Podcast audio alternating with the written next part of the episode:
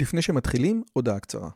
אם אתם אוהבים את הפודקאסט הזה, אתם כנראה אנשים ממש מיוחדים ומרתקים. אז אם בא לכם לפגוש עוד אנשים כמותכם, וגם אותי, וגם את רלי, אנחנו עושים מפגש עוקבים שלישי. ביום חמישי, בתאריך ה-9 למאי 24, בין השעות 7.5 ל-11.5, אנחנו הולכים לקיים מפגש עוקבים שלישי בבית שלי בנופים בשומרון. מה בתוכנית? מינגלין וכיבוד עם עוד עוקבים מרתקים כמוכם, הרצאה שלי, דיון לגבי הערוץ, ציור בסטודיו ובסוף קומזיץ ופיתות על הסאג'.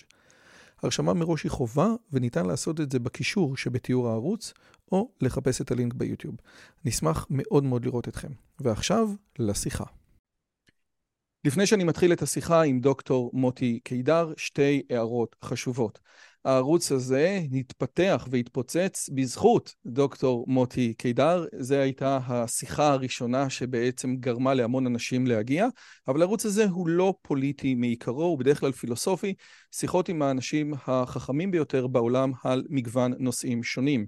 השיחה הזאת, אם אתם מוצאים אותה מעניינת, לא מייצגת את השיחות בערוץ, אז אם אתם רוצים להירשם בגלל השיחה הזאת, כנסו קודם לערוץ, תראו מה אני עושה. זה חשוב מאוד.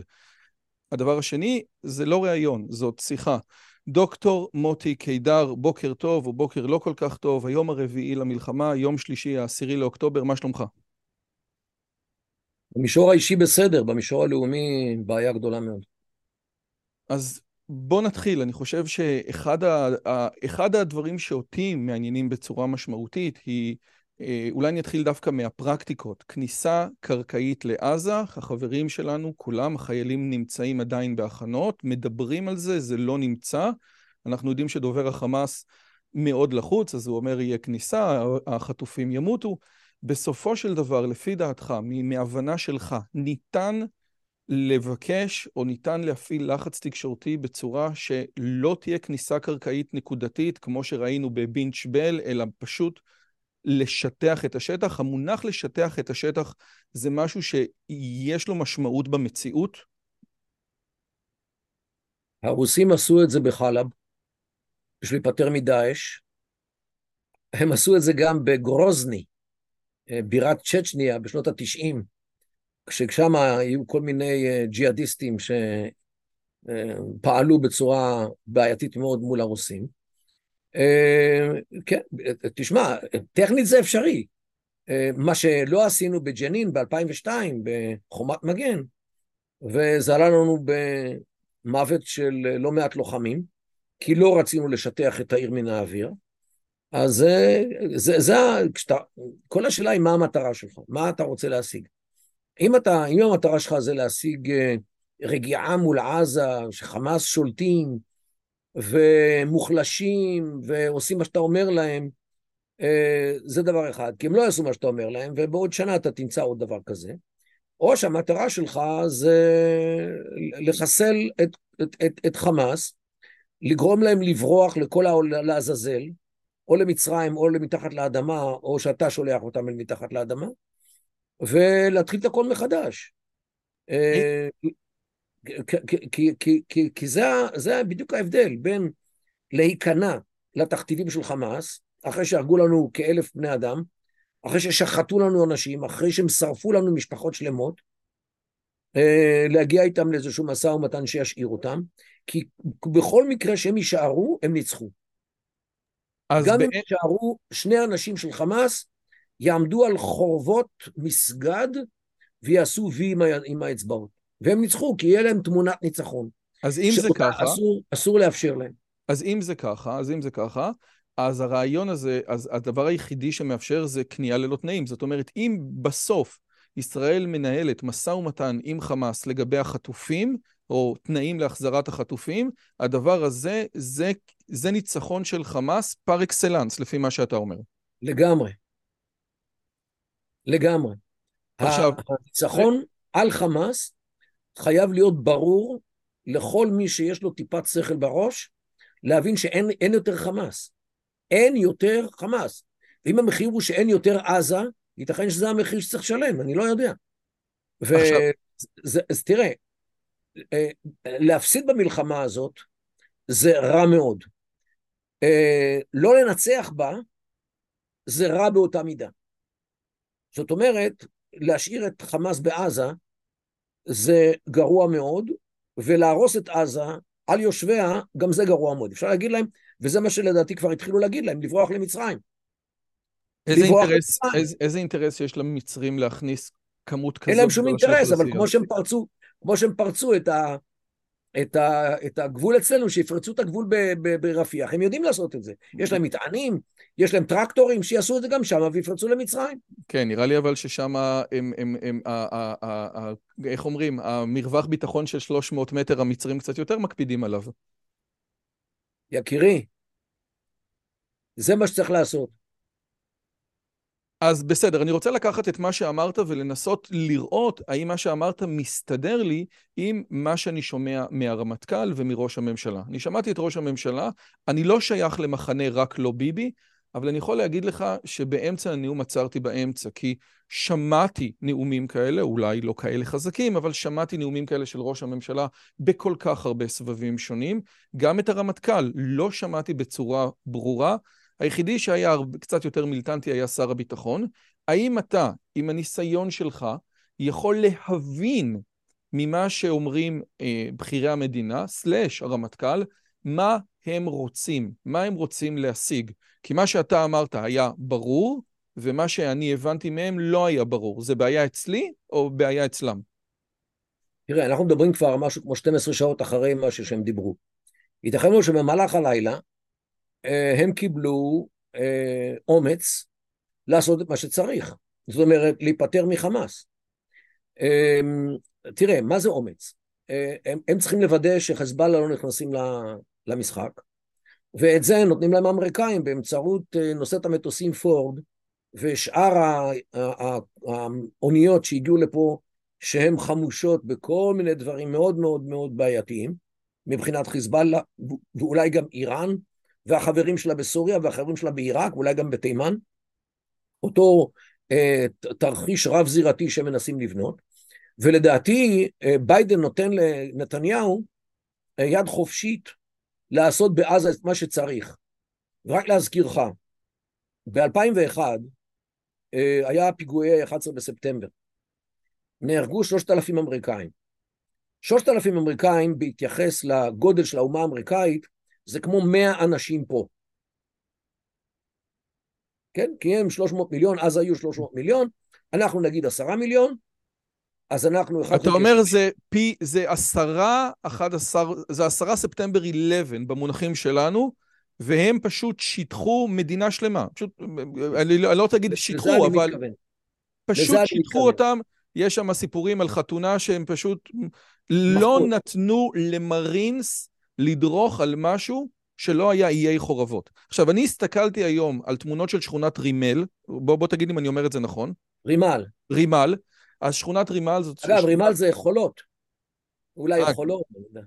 אה, יפה. אז אוקיי, זאת עדיין, עכשיו, שכונת רימל זאת השכונה היוקרתית שלה, זה בדרך כלל בכירי החמאס נמצאים שם, אנחנו לא יודעים לגבי הקש בגג או לא הקש בגג, אנחנו כן יודעים שהילדים של אסמאעיל הנייה בחרו לפני שבועיים, ואני ראיתי את, באמת, זה, יש שם איי חורבות, אבל עדיין יש שם בתים. בוא נגיד כזה דבר, אם עכשיו ייכנסו לשכונת רימל, יש המון מקומות שמחבלים יכולים להסתתר. שכונת רימל עכשיו, אחרי הפצצות של הלילה, לא נקייה. היא, היא, היא, היא, היא יכולה להיות די דומה לבינץ' בל, כן? בהקשרים הללו. אז לא שיטחו אותה, פגעו בה בצורה אנושה, אבל להכניס הרבה, לשם הרבה... כוח אה, לוחם זה דבר בעייתי, לא? תראה, הרבה, אה, רוב עזה לדעתי עדיין עומדת על טילה. רוב עזה, הרוב הגדול. אה, הורידו בניינים, כן, פגעו לא מעט, אבל הפגיעה היא תמיד פגיעה אה, נקודתית בבניין. מה שהרוסים עשו בחלב זה הם השטיחו שכונות שלמות במזרח חלב, שהשתתרו שם דאעשים. מה שהחמאס הם דאעש, ללא, ללא שום צל של ספק. אם אתה מסוגל לשחוט אנשים, וזה מה שהם עשו, אם אתה מסוגל לשרוף אנשים, זה מה שהם עשו. אם אתה מסוגל לחסל משפחות עם ילדים, וזה מה שהם עשו, אז אתה דאעש. אפילו דאעש לא לקחו תינוקות ושמו אותם בכלובים, אם אני זוכר נכון. לא, לא, לא, התמונה עם הכלובים זה לא, לא שייך אלינו. זה, זה אירוע אחר. שחמאס, אה, שחמאס החרימו ילדים ממשפחות לא מתפקדות, ושמו, והובילו אותם ב, בכאלה כלובים, אבל אה, זה לא, זה לא האירוע, זה, זה פייק. אוקיי, מעולה. תודה רבה לא שאתה אומר. שלנו. אבל אה, מה שהם מצאו בקיבוץ בארי ובמקומות אחרים... וברעים. ברעים, ודאי. זאת אומרת, אה, הארגון הזה שאנחנו קראנו לו חמאס כל השנים, והוא קורא לעצמו חמאס, החמאס זה רק מסכה. מאחורנית מסתתר דאעש. עם השיטות, עם המטרות, עם תפיסת החשיבה, עם כל דבר, זה דאעש. ולזה לדעתי הנקודה שישראל צריכה להדגיש היום, ואני עושה את זה בתקשורת הערבית והבינלאומית, אה, להתחיל להנחיל לעולם את העובדה שאנחנו נלחמים נגד דאעש. וגורל חמאס בעזה חייב להיות כמו גורל דאעש. אז אם זה ככה, וגורל חמאס הוא כמו גורל דאעש, והדבר הברור הוא שאיך אומרים, מישהו כתב שאת, שאת הכוס מים האחרונה הם ייתנו לחטופים, מכיוון שזה הקלף היחידי שלהם.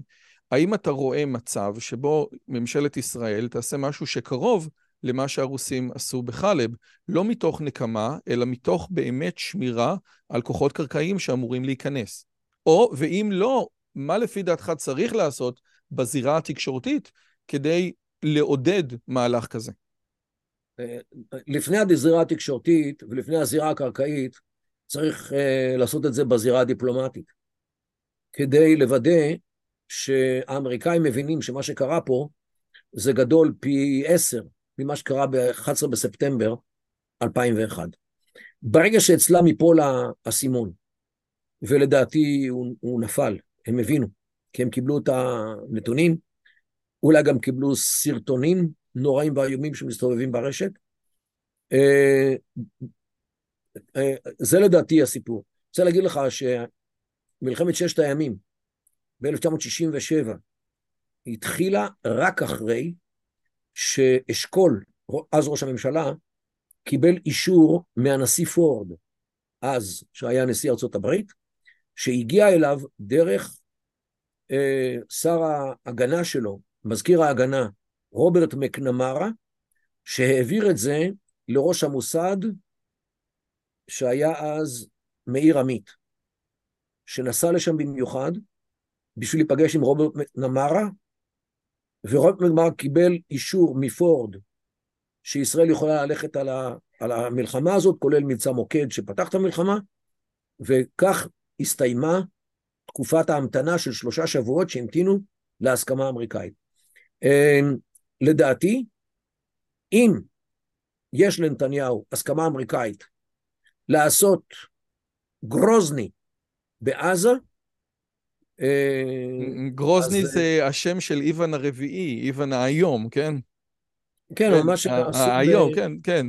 זה, זה הבירה של צ'צ'ניה, שב-95, 96, צבא אה, אה, רוסיה תחת אה, פיקודו של אה, אחד בשם פוטין שהיה אז, אה, עשו מה שצריך לעיר הזאת בשביל ללמד את הצ'צ'נים מה זה משמעת. ואצל הצ'צ'נים, רק להזכירך, הם היו הלוחמים הנוראים ביותר של, של דאעש. כשהגיעו הצ'צ'נים, אז השחיטות הפכו לעניין של יומיום, והם הכניסו לדאעש שיטות פעולה נוראות ואיומות. זה היה הצ'צ'נים. אה, אז אה, אם, אם רוסיה הצליחה לאלף אותם עד לכך שצבא צ'צ'ניה הוא אחת היחידות האפקטיביות ביותר באוקראינה היום, עד לכך הם נאמנים לרוסיה. עד לכך. זאת אומרת, אה, אם נתניהו קיבל אור ירוק מביידן, וזה אור ירוק שלא יהבהב הרבה מאוד זמן, לדעתי זה עניין של ימים, כאשר גם צרפת וספרד וגרמניה כמדומני, אה, אולי גם בריטניה, מפרסמות אה, אה, הודעה משותפת שהם תומכים בישראל. מה זה תומכים בישראל? יושבים איתנו שבעה על ההרוגים? לא. או, או, או שמים תמונה של הדגל על בנייני הפרלמנט שלהם. בדיוק. אתה אומר, תומכים בישראל, זה יש לכם אור ירוק. לעשות... אני מבין מזה שהם מבינים מול מה אנחנו עומדים. כי אני אגיד לך, ברגע שחמאס יצליחו באמצעים הדאעשים שלהם לשרוד, אז זה שהעיפו את דאעש מסוריה ועיראק, הלך לעזאזל. דאעש קם לתחייה בעזה. זאת אומרת שפתאום כל מיני דוואעש, דאעשים, יקבלו המון עידוד באירופה, המון עידוד באמריקה, המון עידוד בכל מיני מקומות בעולם שהם נמצאים, כי דאעש קם לתחייה. אפשר לשחוט יהודים, אז אולי גם אפשר לשחוט אחרים. זאת אומרת, בעולם ההבנה האינסטינקטיבית היא שמה שקרה כאן מביא את חמאס אל תוך המסגרת של דאעש, ולכן לישראל יש לפחות כמה ימים אה, את האור ירוק לעשות לדאעש עזה את מה שצריך. אז שתי שאלות. הראשונה היא בדיעבד, ודיברו על זה כמה פעמים, הסרטונים שחמאס צילמו, אני לא מדבר על מה שהם עשו, על הסרטונים שהם צילמו, הסרטוני דאעש שהם צילמו והעלו לרשת, הייתה טעות אסטרטגית מטורפת, או האם יכול להיות שגם החבר'ה שמה, שהיום אנחנו, אני מעריך את היכולות ואת המודיעין ואת השכל שלהם הרבה יותר, אולי יש להם איזשהו מהלך של הפוך על הפוך, או שאתה רואה בהעלאה של הסרטונים האלה טעות אסטרטגית ממעלה ראשונה? זו שאלה לא, ראשונה. מה שקרה, מה שקרה עם הסרטונים, זה יש שם בגדול שני סוגי סרטונים. האחד הסרטונים של חמאס, שהם מקצועיים, נלקחו ממצלמות, לדעתי גו פרו, אה, ערוכים בצורה מדהימה, סאונד מצוין, פוקוס מעולה, עריכה מקצועית, והם העלו אותם לרשת גם עם הלוגו שלהם, אה, של, ה, של חמאס והזרוע הצבאית שלו וכולי. זה סוג אחד של סרטים של חמאס. ושם אין זוועות? שם אה, יש, אה, יש אבל מטושטשות, כדי לא להפליל אותם. במקביל, יש הרבה מאוד סרטים שנלקחו על ידי אנשים שהצטרפו לעניין. עם כפכפים, אלה שהגיעו עם הכפכפים, הם באו לשחוט. בדיוק, ועם האופניים, ומה שנקרא, הם לא אנשי אה, אה, הכוח הצבאי של חמאס באופן אורגני, אבל שמעו שיש מסיבה, אמרו יאללה, כן? יאללה בלאגן. והצטרפו, הביאו את הטלפונים הסלולריים שלהם וצילמו. איך שצילמו ומה שצילמו, ברחוב, לא ערוך, לא מסודר, סאונד אה, ברמה בינונית, תמונות מרצדות, אה, לחלוטין מה שהחבר'ה שלנו לוקחים בטיולים, בכל מיני אה, סרטים כאלו, אתה יודע, ברמה נמוכה, מה שהחבר'ה עושים, אלה שאין להם את הידע המקצועי בצילום ובעריכת וידאו וכל הדברים הללו, מצלמים, וגם זה מציף את הרשת. זאת אומרת שהאמת נמצאת שם. אם אתה רוצה לראות אנשים שבויים, אתה רוצה לראות מה עשו להם, אתה רוצה לראות אותם, ולדעתי היום יש ברשת, אה, יש אנשים שמחפשים את אותם סרטים כדי לראות האם יקיריהם, בניהם, כן. נמצאים ראינו שם. ראינו את זה עם הגרמניה אה, המקועקעת. השאלה השנייה, ולפני השאלה השנייה, חשוב לי להגיד, אם השיחה הזאת מעניינת אתכם ואתם רוצים להירשם לערוץ בגלל השיחה, אל תעשו את זה. הערוץ הזה הוא לא פוליטי, זה רק בגלל המלחמה. כנסו לערוץ, תראו מה אנחנו עושים. השאלה השנייה שאני מדבר עליה, היא הרעיון הזה של מה שנקרא חלון ההזדמנויות, או האור הירוק המהבהב או לא מהבהב שדיברת. אנחנו, הייתה איזו תחושה שבמקרה של מערכה גדולה, יש לנו 48 שעות לעשות מה שאנחנו רוצים, והאור הזה הולך ונסגר. 48 שעות עברו מזמן, אנחנו ביום הרביעי למלחמה. מהצד השני, אוקראינה, שמדינות העולם איתה, כבר נלחמת מעל שנה, כי אני כבר לא יודע כמה, בצורה שהיא קשה, זאת אומרת, ועדיין מקבלת אור ירוק. השאלה היא, האם, האם הסיפור של אוקראינה שינה בצורה מהותית את משך הזמן של אור ירוק שמדינה יכולה להתנהל? והדבר השני, אם לא, אז, אז אנחנו כבר ארבע ימים. אמנם שכונת רימל קרסה, אבל זה לא הדברים שאתה מדבר עליהם. מה, איך אתה תופס את משך זמן האור הירוק שארצות הברית נותנת? כי עוד מעט מגיעים תמונות של אנשים בלי אוכל ובלי מים. אני, אני לא יודע להעריך את זה. אה, זה תלוי בעד כמה כוח ישראל מטילה. זה תלוי גם בתוכניות המבצעיות. האם אה, מתכננים לשטח את המקום, אה, א', האם מתכננים את זה? ב', האם זה יהיה באמצעות אה, חיילים ש, שילכו ברחוב עם מטעני חבלה ויורידו בית אחרי בית אחרי שיוודאו שאין שם אנשים, או האם זה יהיה באמצעות ארטילריה, חיל אוויר, חיל ים, טנקים, תותחים, או אינני יודע עוד, בשביל לשמור על חיי אדם. בחזרה כל כן לשמור על חיילינו. רק להזכירך, מה שקרה בג'נין ב-2002, ששם לא הפצצנו מן האוויר את מחנה הפליטים. כך שאני לא יודע מהם התוכניות, ולכן אני לא יודע להגיד לך גם כמה זמן זה יימשך, כי אם אתה שולח אנשים בשטח, כן, עם מטעני חבלה בשביל אה, לטפל בזה, אתה א', מעמיד אותם בסכנה, ב', זה לוקח הרבה, הרבה מאוד זמן, וחלון הזמן בינתיים הולך ונסגר. לעומת זאת, אם אתה עושה בבליצקריג, כן, במלחמת אה, חורמה, מן האוויר, מהים, מהיבשה, אתה משיג... אה, ארטילריה, כשאתה אומר יבשה אתה מתכוון ארטילריה, לא כוחות שנכנסים. ארטילריה גם בטנקים, כן. ארטילריה בטנקים, כן.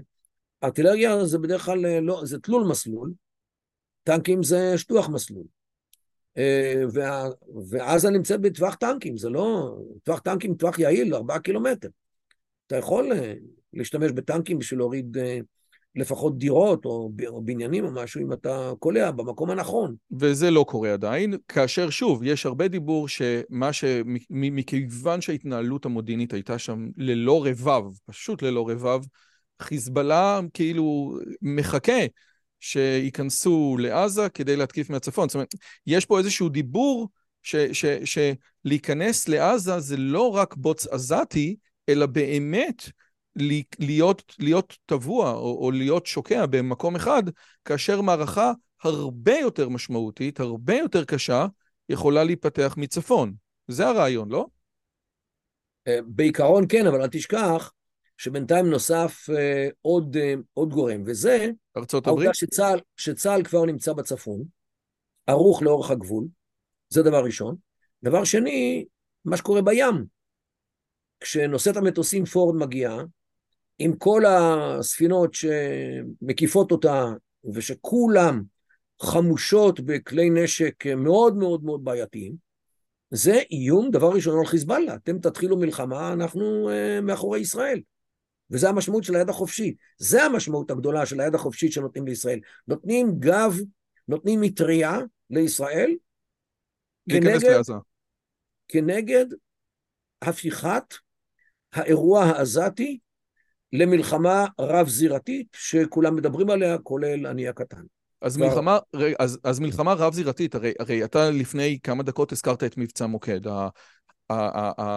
ההישג המרכזי, או אחד ההישגים הגדולים של מלחמת ששת הימים, הייתה ההפתעה, כן? שבארבע שעות כל, אה, אה, כל חילות האוויר הושמדו. יכול להיות, כן, שבסופו של דבר, במקום לחכות, כן, שחיזבאללה תתקוף, או לנסות, אה, אה, איך אומרים, להגיד לארצות הברית, בואי, בואי תשאירי אותם בשקט, היה צריך אולי לעשות איזשהו מנגנון אחר, כן? זאת אומרת, אולי כן להפתיע, או, או שאתה רואה את זה באיזושהי רמה של, עזוב, הבוץ בעזה הוא כל כך גדול, שאנחנו לא באמת יכולים להתנהל עכשיו בשתי חזיתות, שאגב, הראינו הצבא הראה שהוא לא מסוגל להתמודד בשתי חזיתות כאשר יש מחבלים בתוך ישראל. זאת אומרת, מה שדיברו לא, שנים... לא, לא, אל תטעה, אתה, אתה מערבב אוקיי. פה בשני דברים. אז בוא, סליחה. כאשר יש מלחמה מסודרת, מאורגנת, כשהצבא מגויס, בעיקר צבא מילואים, אז ישראל יכולה להילחם גם בשלוש חזיתות. גם מול סוריה, בהנחה שירדן לא נכנסת למלחמה. אה, אה, זה, זה ברור. ישראל יכולה יש לה מספיק כוחות ומספיק אה, אפשרויות, כולל אפשרויות אוויריות ואפשרויות אחרות, לטפל ב, באירוע רב-זירתי. זה, זה לא דבר, אה, כאשר אתה מתכונן אליו. מה שקרה זה שבשבת לא התכוננו לכלום.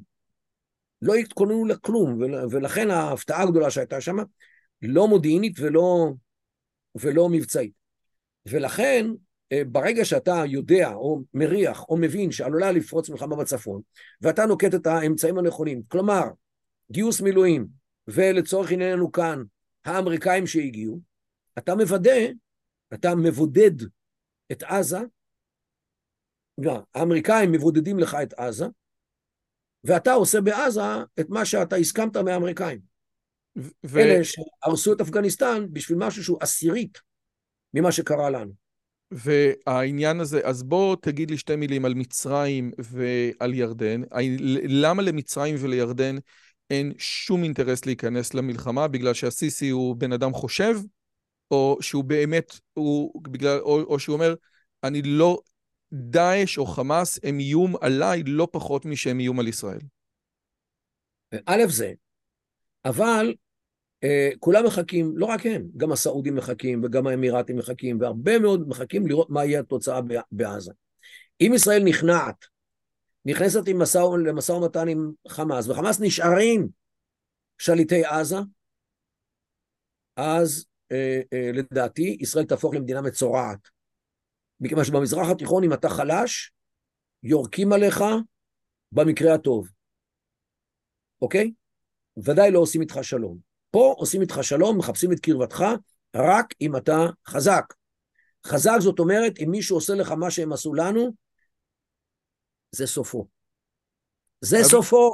סופו, מה זה אומר? סופו... סופו זה שאין יותר חמאס בעזה. אין יותר חמאס בעזה, ו- כן. ו- ו- ומה לגבי, זאת אומרת, עכשיו מדברים בצד הטכני, ה-130 חטופים, חלקם בחיים, חלקם אה, נרצחו כבר, ה-130 חטופים האלה יוחזרו כדי שהחמאסים יקבלו מים? על, על, על זה אנחנו מדברים? או שאתה אומר... צריך להגיד להם, כל חמאסניק שיביא חטוף לארץ, זאת אומרת שיבוא עם חטוף אה, לאחת היישובים או יבוא לגדר, יעבור בשלום ויקבל אה, אה, ויזה ללא יודע איפה. כל חמאסניק שיביא חטוף, ברגע שאתה אומר את זה, הם נכנסים ללחץ, כי כל אחד שם עכשיו יחפש חטופים בשביל להביא אותם כתעודת ביטוח. לדעתי צריך לעשות את זה. זה יכניס דמורליזציה, זה יכניס חשדנות, וזה יכניס אה, אה, אה, אפשרויות לשחרר כמה אנשים. כל חמאסניק שיחזיר חטוף יקבל ויזה למדינה אחרת. אתה אומר, הדבר הזה זה רעיון מעניין מאוד. ואוקיי, ומה קורה, אוקיי, אז, אז ירדן גם כן מחכה, אז אתה אומר שוב... הלאה, בסוף... אתה יכול להגיד עוד דבר. כן. כל עזתי שיסגיר חמאסניק, יקבל גם כן ויזה ללא יודע איפה. יביא חמאסניק. אוקיי? אני אתה יכול לעשות הרבה דברים. אתה אומר, כמו שברוסיה הקומוניסטית ילדים הלשינו על ההורים שלהם, ולכן פירקו את החברה מבפנים, בבקשה. כדי ש... לא, כן. כדי... כי גם, תראה, גם בני עזה, אלה שסופגים עכשיו, לפחות בחלקם מבינים שמי שאשם בכל הסיפור הזה זה חמאס. כן, השם יחידי, זאת אומרת, ממש אמיתי, כאשר הוא ידע בדיוק מה הולך להיות. כאילו, אולי לא ככה, אבל הוא ידע שזה מה שהולך. תראה, אתה יכול גם להגיד לעזתים, חבר'ה, אם אתם רוצים באמת שקט, תתחילו לחסל את החמאסניקים. תתחילו לפוצץ להם את uh, מחסני הטילים. תתחילו לפעול כנגדם. כי אחרת אתם תהיו הקורבנות. איזה קטע. אפשר גם להגיד את הדבר הזה. כמה אני, באמת... לא ישראל לא אומרת את זה. כמה, כמה, אה, אה, אה, כמה פלגים שונים, זאת אומרת, כמה אש"ף מול חמאס יש שם, או כמה חמאס באמת שולט בצורה אה, אה, מוחלטת? אני חושב שאנחנו דיברנו כמה פעמים גם על זה שהעובדה שחמאס ניצח בבחירות בעזה, יותר משזה אמר שאמנת החמאס, כן, אני, יש לי את הספר פה ביומיים האחרונים של גיא אביעד של הלקסיקון חמאס, יותר משזה אמר שהם בעד המדיניות האנטישמית של החמאס, הם נגד השחיתות הגדולה של הרשות הפלסטינית, כן? זאת אומרת, אז מה בעצם, מה הם יחסי הכוחות בהנהלה של עזה? זה רוב, הרוב המוחלט של מה שיש שם זה חמאס, או שיש שם פלגים, לא רוצה להגיד יותר מתונים, או, או שמתנגדים פוליטית לחמאס, והם כן יכולים לפעול כאופוזיציה? תראה, אה, חמאס הם בעצם השליטים, בפועל הם השליטים. אני לא יודע עד כמה המשילות שלהם היום, כשהם כולם מתחבאים, עד כמה הם אה, אפקטיביים ביום, ביום כמו היום, שזה יום מלחמה. לדעתי שום דבר שם לא עובד, בייחוד כשאין להם חשמל, מים וכל מיני דברים כאלו, אז שום דבר שם לא עובד, שם מנסים, אנשים מנסים לשרוד. גם אין חנויות, גם אין כלום. אין, אין תנועת מסחר, העיר אה, שובתת, אה, ואנשים שם פוחדים לצאת מהבתים, או מהמקלטים, או מהמנהרות, או שברחו. כיוון שהם מבינים שהם תחת מתקפה לא נורמלית, שמי אחראי לה, מי גרם אותה, מי הביא אותה עליהם, נכון, ישראל, אבל למה? למה? מה, ישראל פתאום השתגעה יום אחד? לא, בגלל מה שעשו לישראל. זאת אומרת, מי אשם במי שעשה לישראל? מי התחיל פה בסיבוב הנוכחי? חמאס, ואנשים מבינים את הדבר הזה. אה, כל השאלה היא עד כמה הם יכולים לפעול כנגד הארגון הזה, וזה לא ברור. כל אחד במקום... שמע, היום לדעתי, אם איש חמאס הולך ברחוב, אה, בהחלט יכול להיות, ואם הוא לבד, בהחלט יכול להיות שמישהו שיפגעו בו. אתה אומר, הרעיון הזה של הסוכריות, אבל, אבל אני ראיתי את הסוכריות בעזה, זאת אומרת, אני, זה, זה, שוב, זה סרטון ערוך, כי עושה רושם, לפחות בשבת בבוקר, שהם נכנסו עם המשאיות, ועם ההרוגים, ועם הנרצחים, ועם הטרקטור, הרחוב העזתי שמח. אני ראיתי נכון, או שאני פירשתי לא נכון את המציאות? נכון, ראית נכון, כי זה האינסטינקט.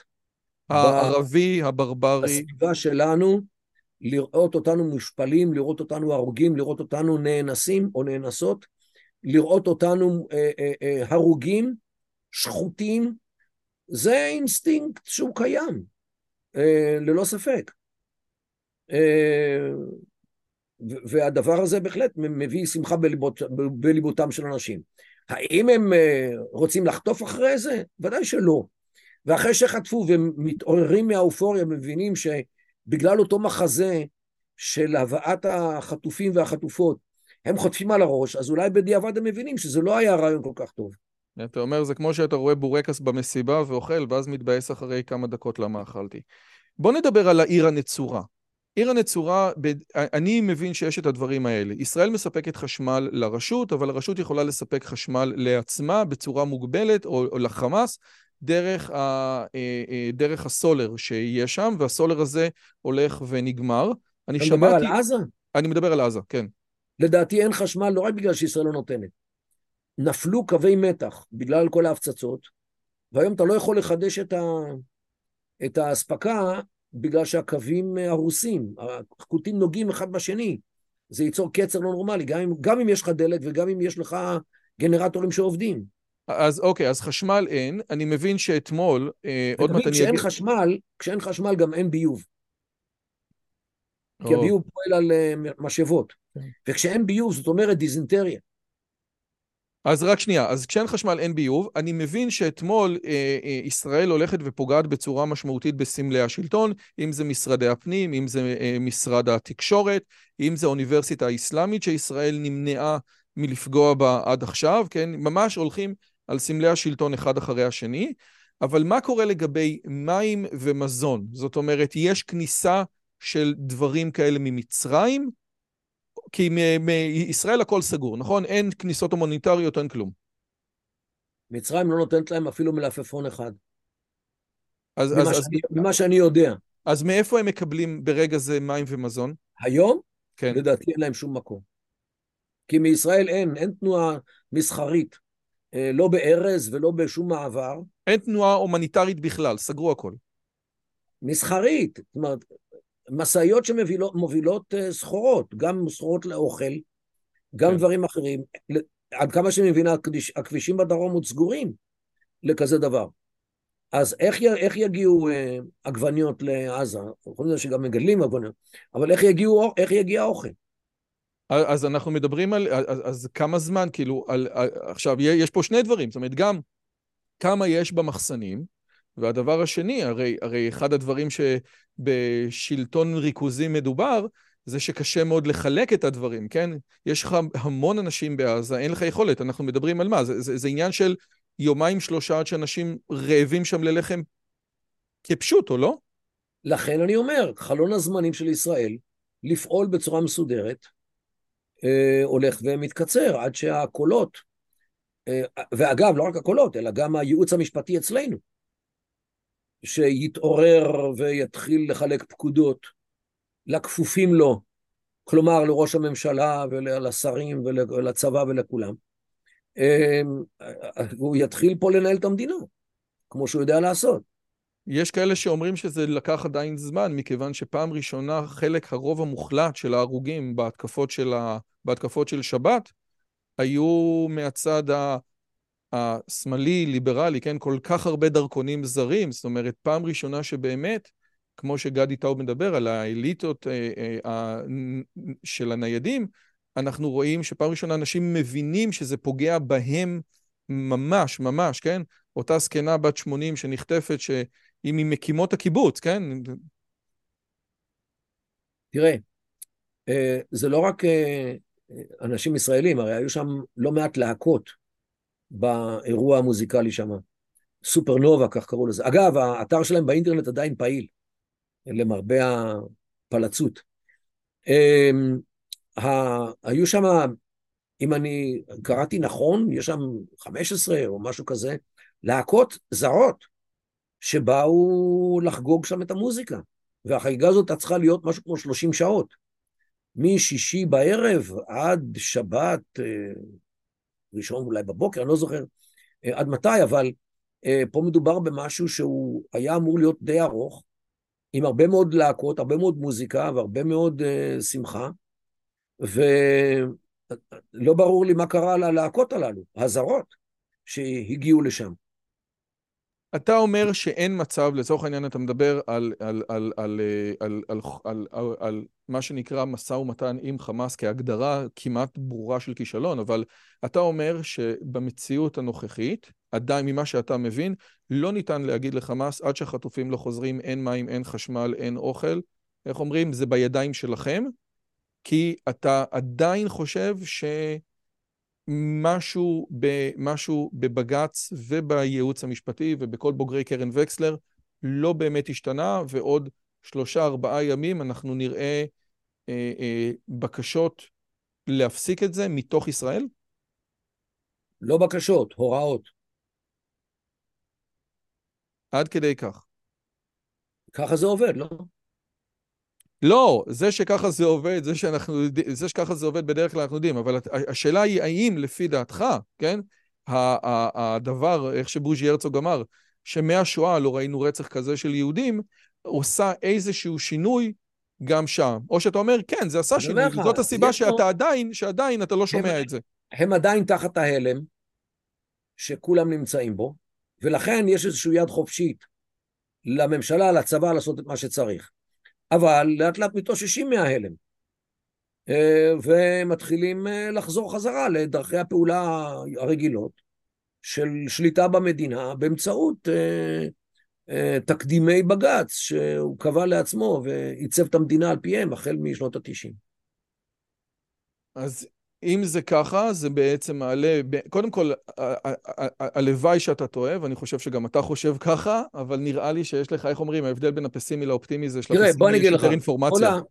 תראה, כל האירוע הזה אה, הוא אירוע, הייתי אומר, של קרן וקסנר. מה הקטע?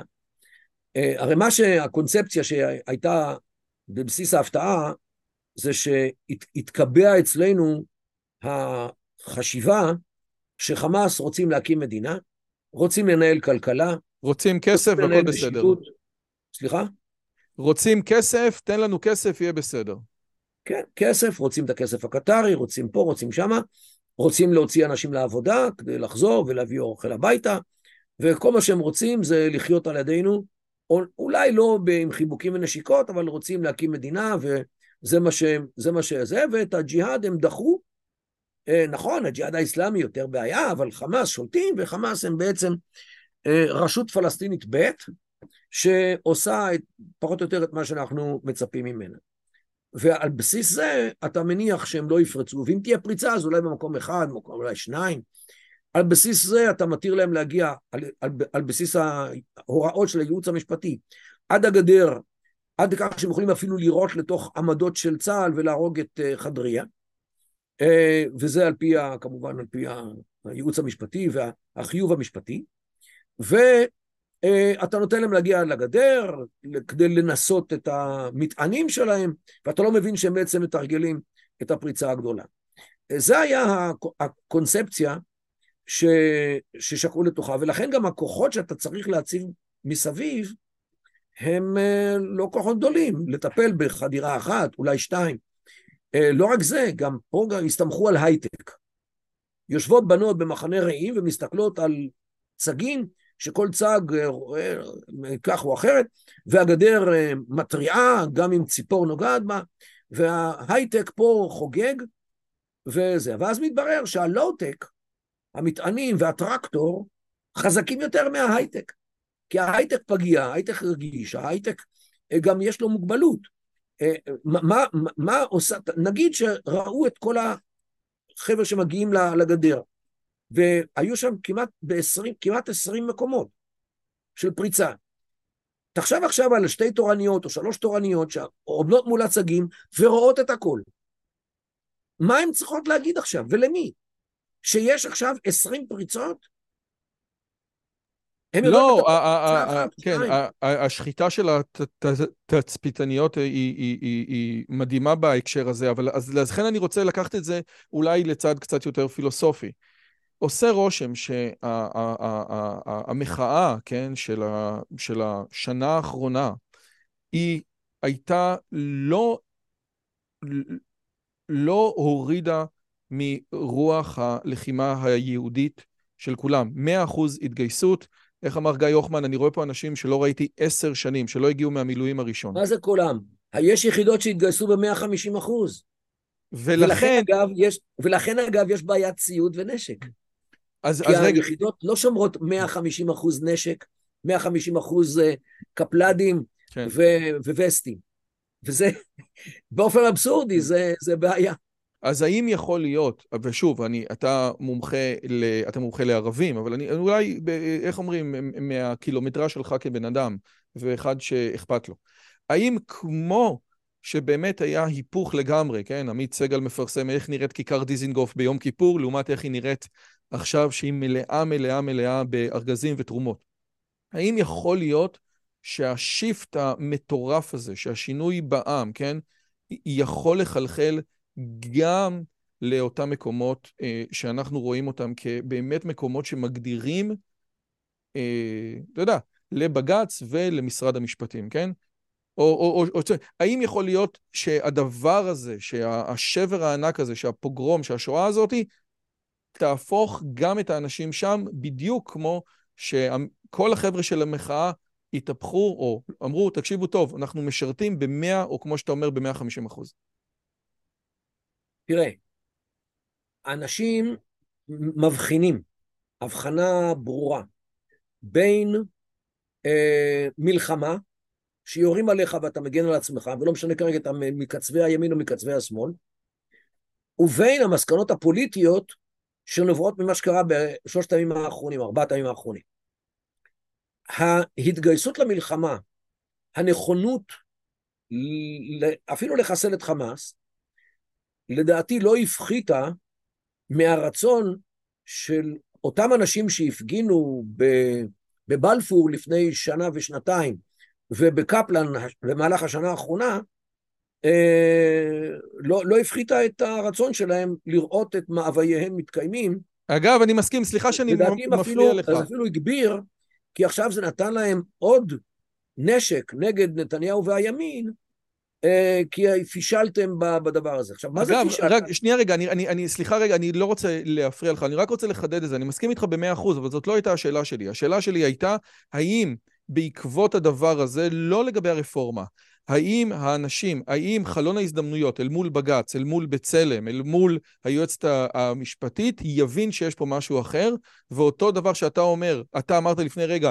ייתנו הרעות להפסיק, האם אתה רואה שבדבר הזה, לא לגבי, רק לגבי הלחימה והצורות שבה ממשלת ישראל מחליטה להילחם בצורה מסיבית, כמו שדיברת על גרוזני בצ'צ'ניה, האם יכול להיות שהאנשים בבית המשפט העליון ובמשרד המשפטים עשו shift תודעתי לעניין המלחמה הזאת, או שאתה אומר, עזוב, יש פה כן. חלון הזדמנויות של כמה ימים, וה, וה shift התודעתי הזה יישאר עוד יום, עוד יומיים, עוד שלושה, שבועיים מהיום לא יהיה לך shift תודעתי כזה. תראה, אני לא אה, בוחן כליות ולב, אבל הם מבינים שבמלחמה כמו במלחמה, זאת אומרת, במלחמה אתה נלחם, אתה לא מתחיל uh, לעשות חשבונות משפטיים, כי צריך להשיג את מטרות המלחמה, אם יש מטרות, uh, אבל uh, המלחמה כמו מלחמה, יש לה איזשהו קץ. והקץ הוא, לדעתי, נמדד בין ימים לשבוע-שבועיים, משהו כזה, עד שהמערכות הללו יתעוררו ויגידו, היי hey, חבר'ה, הבנו, לא הצלחתם עד היום, לא תצליחו גם הלאה. תתחילו להיכנס למשא ומתן, ותוותרו. השגתם מה שהשגתם, וזה הכל. לדעתי, אה, אה, צריך בטווח הזמן הקרוב ביותר אה, לעשות את מה שצריך כדי להעיף מעזה את כל החמאסניקים, כולל להסיט את האוכלוסייה נגדם, כולל מתן פרסים למי שיחסל אנשי חמאס או יחזיר חטופים, כן, כולל הכל. את כל הדברים הללו לעשות ביחד, כדי שחמאס יחשבו שלא רק אנחנו רודפים אותם, אלא גם אנשי עזה רודפים אותם, וזה לדעתי הדבר הנכון לעשות. אה, וכאשר תושג המטרה, אם ירצה השם, בקרוב, וזה כמובן תלוי בנחישות שלנו ובעוצמה שאנחנו מטילים לתוך הקרב, אה, משם אפשר להמשיך הלאה אה, במצב טוב יותר, ונראה מה עושים אחר כך. אבל דבר ראשון צריך לנצח באופן שאף ערבי, אף מוסלמי, בעיקר אף חמאסניק, אם הוא יגיד ניצחנו, אז יצחקו עליו כולם. ויש דרך לעשות את זה חוץ מזה שדגל ישראל נמצא על, נמצא על מוסדות השלטון בעזה? יש דרך ש, שחוץ משדגל ישראל מונף שמה, יהיה דרך שהחמאסניקים יוכלו לבוא ולהגיד הפסדנו? אלא אם כן הם חותמים על הסכם קנייה ללא תנאים וזה. לא הסכם קנייה, לא, מה אין, הסכם אין קנייה? כלום. שום הסכם קנייה. חיסול. לחסל, אה, רוצים להיכנע ולהיכנס לכלא בישראל, ש... שייכנעו וייכנסו לכלא בישראל. אין לי בעיה עם זה. אבל בשביל להציל את ה... אני לא אעמוד אותם מול קיר ואני אראה בהם. כמו שהם עשו במסגד אבן תימיה ברפיח, לקבוצה שהכריזה על הקמת אמירות אה, בית אל-מקדס, כן, אמירות ירושלים, אה, כשהם עלו לשלטון ב-2007, זה היה. הם קצרו אותם ברחוב. אני לא בקטע של לקצור אותם ברחוב רק בגלל זה שהם הרימו ידיים, זה לא. אבל להעיף אותם לעזאזל החמישי מעזה, כדי שעזה יותר לא יהיה אדם שיגיד אני חמאסניק ואני בעזה ואני שולט, אם זה לא יהיה, ישראל ניצחה. רק אם זה יהיה, ישראל ניצחה. אני, הזמן שלך כל כך קצר ומוגבל, מכיוון שאתה כל הזמן בראיונות לתקשורת הזרה, גם בערבית וגם, ב, וגם בשפות אחרות. מעניין אותי לדעת מה... אתה יודע, אתה כבר כמה ימים עובד מהמשרד הזה. אגב, מה זה הדגל הזה? זה דגל של צה"ל מאחוריך? לא, זה הדגל של האחווז. הדגל של החבל הערבי באיראן, שנלחם למען עצמאות מאיראן. אה, יפה. איפה שכל הנפט והגז. לא. אז מהניסיון שלך, מהכמה ימים האחרונים ברשתות הערביות וגם ברשתות אחרות, מה אתה מבין, מה אתה קולט, מה הם הרשמים לגבי הערבים שרואים את מה שהלך שם? ביומיים הראשונים הייתה אופוריה לא נורמלית, חגיגה משוגעת. אתמול, ביום השלישי, כבר ראינו חששות בגלל מה שהם רואים בעזה. המציאות מתחילה להתעורר להם מול העיניים. לדעתי צריך להמשיך את העניין הזה, וממה שאני רואה בתקשורת, אז עכשיו, יום שלישי, שהוא היום הרביעי של המלחמה, אה, בבוקר, כבר אה, צה"ל אה, נכנס בעזה באופן קשה, וייתכן מאוד שמה שדיברנו כאן, על חיסול ולא על הודנה כזאת או אחרת, אה, אה, זה מה שצה"ל כנראה עושה, כנראה שגם קיבלו איזשהו יד אה, חופשית מהצד האמריקאי. אין הודנה, אין תעדיה, יש רק לחסל את ראש הנחש, כמו שרבין... לא, לחסל את הנחש. ולחסל את ראש הנחש ואת הנחש, לא, בלי הנחש. בג"ץ ובלי בצלם, כמו שאמר יצחק רבין. מרדכי קדר, תודה רבה לך, זה לא דיברנו הרבה זמן, אני כל כך כל כך אגב, עצוב שאנחנו... אגב, תן רק להוסיף עוד, עוד נקודה אחת. כל עתידנו במזרח התיכון, מצבנו מול חיזבאללה, מצבנו מול סעודיה, מצבנו מול ירדן ומצרים, מצבנו מול האמירויות, מול מרוקו, בוודאי מול איראן, נקבע היום בעזה.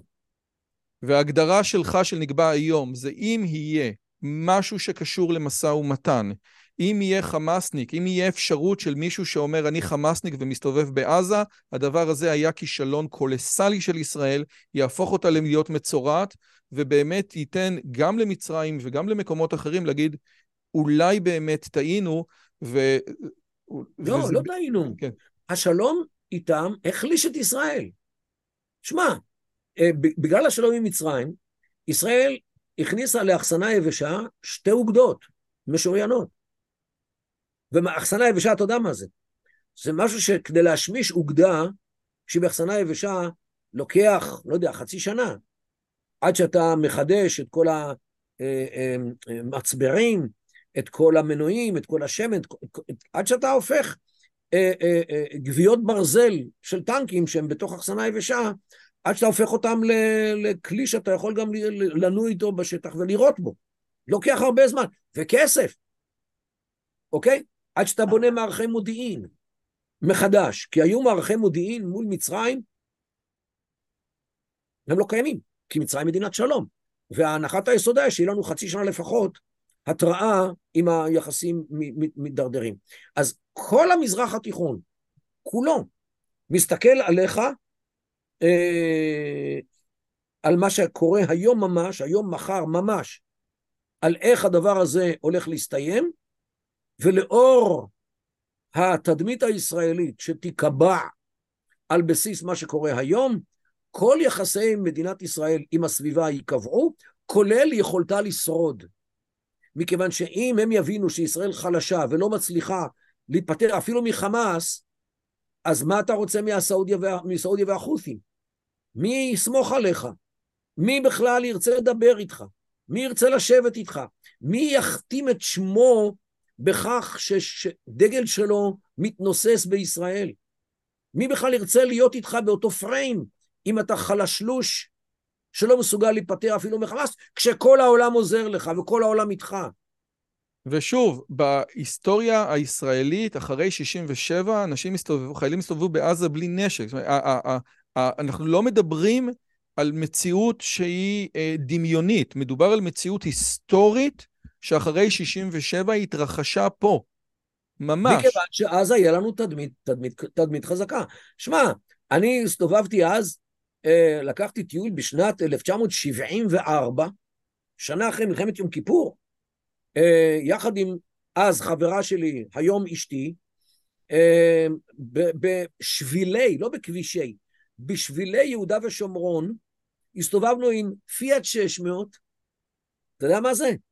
אני קצת, אני, אני, אני קצת יותר צעיר ממך, אבל אני רק שמעתי סיפורים. זה בערך כמו פיאט 500 שיש היום. או. זה, זה רכב קטנטן כן. עם שתי דלתות, אה, אה, מנוע כלום, ש, ש, ש...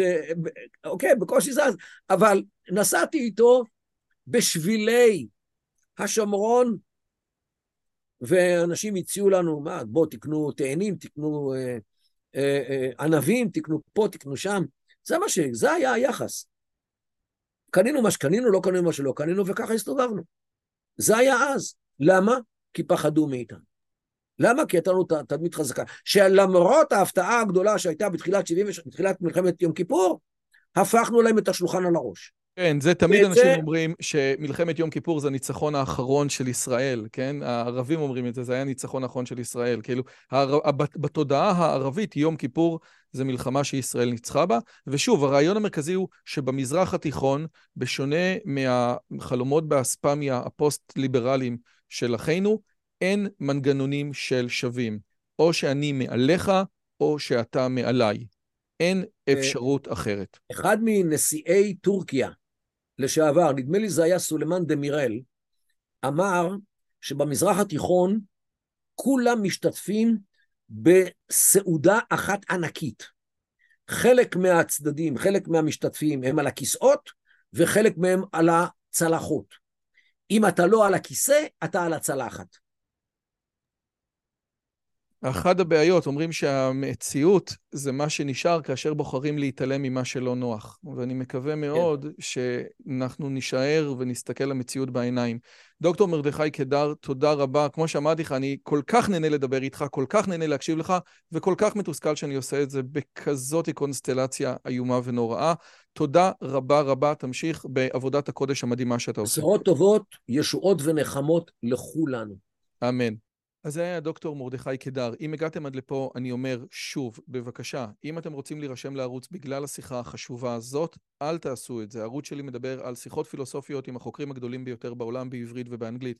אם מעניין אתכם השאלות, מי אני, מה אני, כנסו לערוץ, תראו מה אני עושה, ורק אחרי זה תירשמו. שיהיה לנו ימים שקטים. אם הגעתם עד לכאן, מגיע לכם כל הכבוד. אז תנו לי להגיד לכם שלושה דברים קצרים. הדבר הראשון, אם שמעתם משהו בשיחה שמעניין אתכם, שאתם רוצים לקחת הלאה, פשוט ספרו אותו לאנשים אחרים. משהו מעניין שאני אמרתי, משהו מעניין שהאורח שלי אמר, איזשהו רעיון שאתם רוצים לקחת איתכם לחיים, פשוט ספרו אותו לחבר או לחברה. זאת הדרך הטובה ביותר לזכור את הרעיונות מתוך השיחות האלה. הדבר השני, אם אתם רוצים לקחת חלק בקהילה שלנו ולפגוש ולדבר עם אנשים כמוכם, אתם מוזמנים לערוץ הטלגרם שלנו, שווה לכם מאוד. פשוט תראו עוד אנשים שמתעניינים מדברים מגניבים בדיוק כמוכם. והדבר האחרון, אם אתם יכולים, דרגו את הערוץ שלנו באפליקציית הפודקאסטים שלכם, זה יכול להיות בספוטיפיי, באפל פודקאסט או בגוגל פודקאסט, זה תהליך קצר של שתי שניות, הוא מאוד מאוד יעזור לנו להפיץ את הבשורה הלאה. שיהיה לכם כיף גדול וכיף בשיחה הבאה.